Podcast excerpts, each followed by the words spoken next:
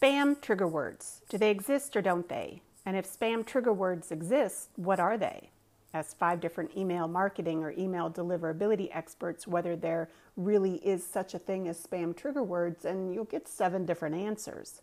Even highly respected deliverability sources will say something like, There is no such thing as spam trigger words except, or spam trigger words don't exist. But because you see, spam trigger words do exist. So, for those experts that say that they don't exist and then hedge, why do they say that? And then why do they hedge? It's because spam trigger words do exist, which is why places such as ActiveCampaign, Constant Contact, and HubSpot all have contemporary, i.e., not outdated, articles on spam trigger words and how to avoid them. There are three main reasons that email deliverability and email marketing experts will say that spam trigger words don't exist. Reason one the primary reason that actual deliverability experts, as compared to self anointed deliverability experts, will tell you that spam trigger words don't exist is because they know that they do, and they also know that in terms of importance, there are other factors which are more important and to which spam filters and inbox providers usually give much more weight.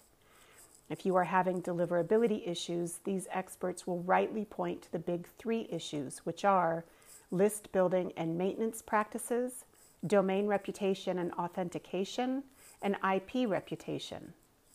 When deliverability issues rear their ugly head, one or more of these is almost always the culprit.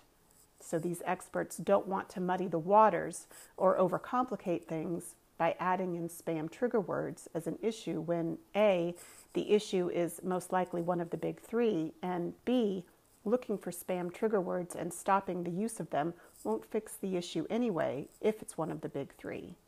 And if you have the big three set up correctly, then you are fairly unlikely to have an issue with the spam trigger words anyway, because the inbox providers trust you even if you're saying stupid stuff.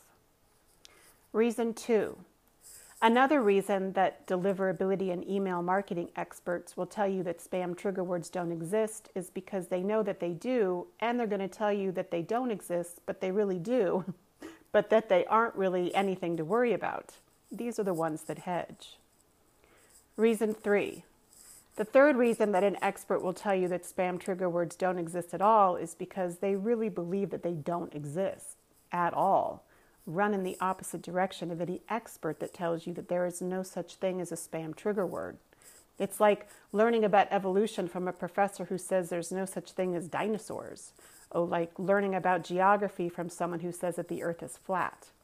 Clearly, these people in the third category are not aware that systems such as Apache SpamAssassin, which is one of the most widely deployed spam filters in the world, includes in the default install several files full of various words that trigger the spam filter, such as 100% guaranteed, dear friend, and money back guarantee.